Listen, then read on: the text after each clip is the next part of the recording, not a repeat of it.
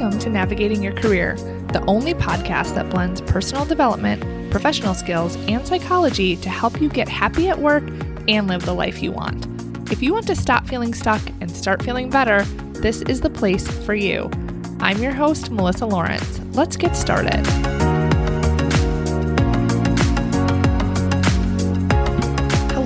Welcome to this week's episode of the podcast. At the time that I'm recording this, I just got back from visiting my in laws in upstate New York. They have a dairy farm, and I just have to say, it was a lot of fun between the barn cats and the cows, the baby kittens that were just born, the four wheelers. It was just a totally different experience than my children have on the day to day living in a suburb of Washington, D.C. And for those that know a little bit more about me, you might know that I'm from Wisconsin, and this dairy farm that my in laws have is really, I think, how a lot of people that met me after I moved out to the Washington, D.C. area, imagined my childhood was growing up on a dairy farm. They don't necessarily picture that in upstate New York where my in laws are. So that's really fun that my children have this experience now. And it just really got me thinking about how different we all think based on our experiences the place you grow up, the experiences you have, the caregivers, influencers around you. It all shapes how you think about the world and how you think about yourself. So, one of my children's cousins is 12, which is the same age as my daughter. And she works in a barn, she drives a four wheeler by herself, and really her six year old little brother has a mini little four wheeler thing that he was driving my 15 year old son in, which was pretty funny to see. So the autonomy that they have and the risk that they manage is totally different.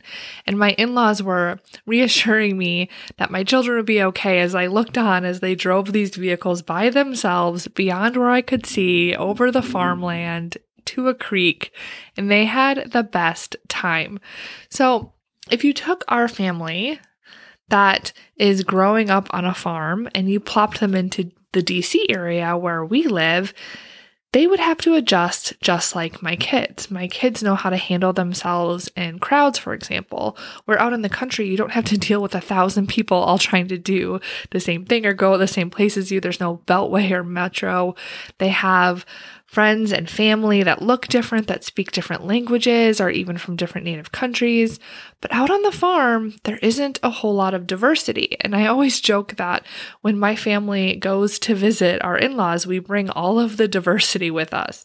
So, what does this have to do with today's topic? Well, imposter syndrome is a feeling that you don't belong, where you doubt your achievements and you question your value. And these beliefs about yourself are universal and can impact you whether you grew up on a farm or you grew up in a big city. Our life experiences are so different. None of us have had the exact same experience. Even siblings have different memories and experiences than each other who even grew up in the same home with the same influences and environment. The way we each experience our life is different. I have a sister that I grew up with, and there's certain things in our lives that we remember very differently. And some of that is the different age. Some of that is just the way that we uniquely viewed a certain situation, the way that our brains work. It's really quite fascinating. So, regardless of where and how you grew up, research suggests that 70% or more of professionals experience imposter syndrome at least at one point in their career. And I want you to know that this isn't a bad thing. Over the last few years, even though imposter syndrome is experienced by all genders and identities, it's been labeled more so as an issue for women. And the trend that I'm seeing is that many women are labeling themselves as having imposter syndrome and using it as almost a way to stay small. Like, I have imposter syndrome and I'm working on it, so that is why I'm not at the level that I want to be at. Or, I'm seeing leaders or HR professionals give feedback that the person has imposter syndrome as a reason for not moving a person into a role that they really are ready and qualified for. So, I want to really talk about this because my perspective on imposter syndrome is different than what you might have heard before. I actually wrote an article for Forbes about a year ago on this topic and some steps that will cure imposter syndrome. So, we're going to build on those steps a little bit today. And I'll also link the article in the show notes for those of you that want to check that out. So, my thoughts on imposter syndrome is that it really is a good thing.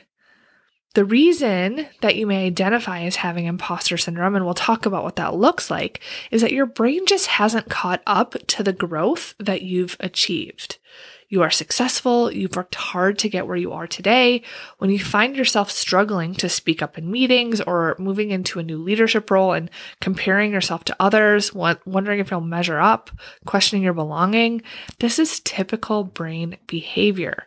Your brain is offering you doubt in an effort to protect you. Your brain wants you to be comfortable, to make things easy for you, and to avoid pain. So, any perceived threat, real or not, your brain is going to be like, hey, wait a minute.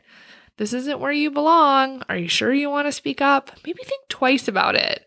Let's think on that one a little bit longer before raising our hand. But remember, you didn't fool anyone to get where you are. You didn't pull one over.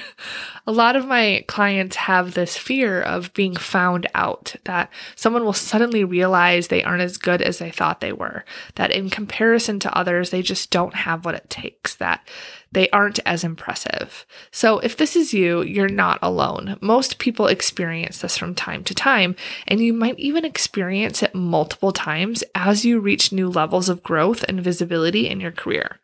Your brain just needs to catch up to the success that you've created. So let's talk about how to speed this process up so that you can feel better and get even better results in your career over time. So, I want to share some examples with you so you can identify if this is something that you might be struggling with. So, imposter syndrome can look like not speaking up at meetings, doubting your opinion and expertise, dismissing your accomplishments, looking to others to validate your opinions, not wanting to be too seen, maybe sitting in the middle or back of meetings at um, a town hall, assuming others in the room know more than you, questioning if you have the skills to be effective, and having a fear of being found out. So, those are just some of the ways that imposter syndrome can show up. And if you resonate with one or more of these experiences, this is likely just because your brain hasn't caught up to what you've achieved. When I work with my clients one on one, we really get into what life experiences contribute to this so that they know the why. And then we look at how this is feeding into your current behaviors, the way that you feel about yourself and your work, and the results that you have right now. We then look at the results you want to have, and I show you how to rewire your thought pattern so that your default thinking isn't just to sit in the back or wait until the perfect time to offer your thoughts or influence effectively with that new senior leader or person that you're working with.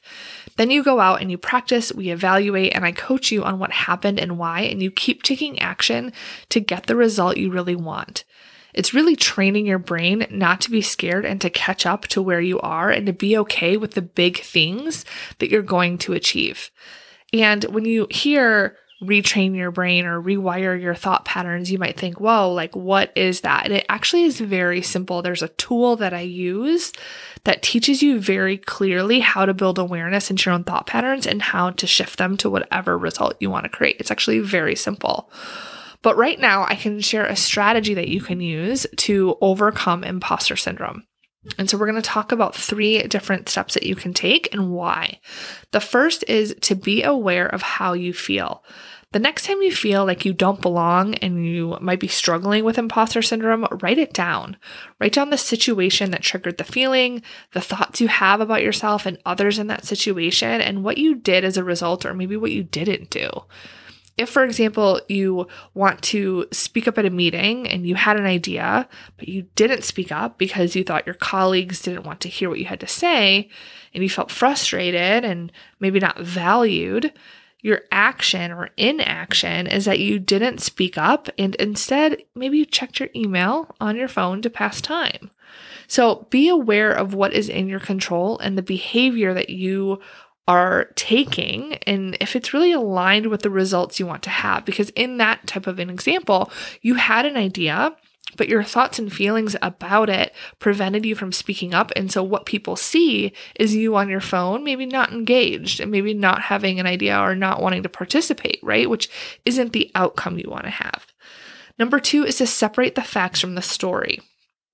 I'm sure you've heard of the telephone game where someone says something to someone and then they tell another and another. And by the time you get to the end, the message is totally different from how it started. This is similar to what your brain does. Something happens and you filter it through all of those beliefs and experiences you've had. And as a result, your brain distorts and deletes relevant information to align with what you think to be true most often. So, if for example, you think that your boss doesn't support you, when something happens with your boss and you don't get the outcome you want, you will see all of the ways that they don't support you and dismiss some of the ways that they do. Now, number three is to identify any patterns. So, are there specific people, meetings, or projects that trigger you feeling like an imposter or that you don't belong? If so, take note and then problem solve to what outcome you want to have and look at your contribution to the situation.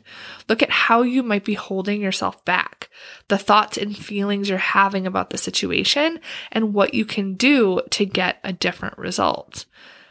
And remember, imposter syndrome isn't a bad thing. This is just normal brain behavior. I really want this to be normalized. Because when we are able to normalize the things that we are critical about with ourselves or put ourselves down for, you feel so much better knowing it's not just you, and then you can get to problem solving it. So there are there are the three steps that you can take to diagnose, to problem solve and to take different action so that you can overcome imposter syndrome or some of these feelings and thoughts of doubt. So keep in mind that this is going to take practice. You are literally changing your brain's default way of operating. It is doable 100%. That's one of the things I help my clients with is knowing how to spot when they're holding themselves back and how to overcome the doubt so it doesn't stop them from standing out as a leader and having the impact that they desire. And when you're able to change this for yourself, to overcome the doubt, the imposter syndrome, it changes the entire trajectory of your career. Imagine what you will do differently when you don't doubt yourself, when you share your brilliant ideas, when you are even more visible and making a bigger impact than you are right now. Imagine not only what you will achieve, but how you will feel about yourself, what you will role model for other women, for your own family and friends. One of my clients is just wrapping up six months of working with me one on one, and the way she thinks about herself, her work, her family is totally different. She actually had physical symptoms of stress that are no longer present. She no longer questions if she belongs or fears the past repeating itself or making the wrong choice. And as a result of this change and the work she has done, she has been rewarded in her career, with her position, and with her salary even though she was just promoted. So she says she feels like a new and improved version of herself, that her marriage is even better, even though we haven't ever coached on her marriage. It's all in how she's viewing herself and the other people. So, this work that you will do to overcome this just has a ripple effect and is just going to change the way that you see yourself in your career. And as a result, you are going to take different action and you are going to get different results. So I hope you walk away from today's episode knowing that there isn't anything wrong with you, that imposter syndrome isn't a bad label, it's actually a positive sign of your growth. And you can 100% overcome it. Use the three steps I provided here today. And if you want to really expedite your results, I invite you to explore one on one coaching with me. It is the fastest and most effective way to skyrocket your growth in your career. So I will share a link in the show notes so you can learn more and take your next step. Have an incredible week.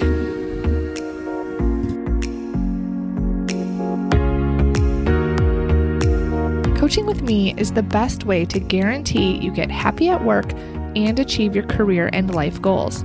Getting started is easy. Head over to www.melissamlawrence.com to learn more and apply. It is the first step to get you from feeling stuck to knowing exactly what you want and have the tools to make it a reality. I will be by your side the entire way.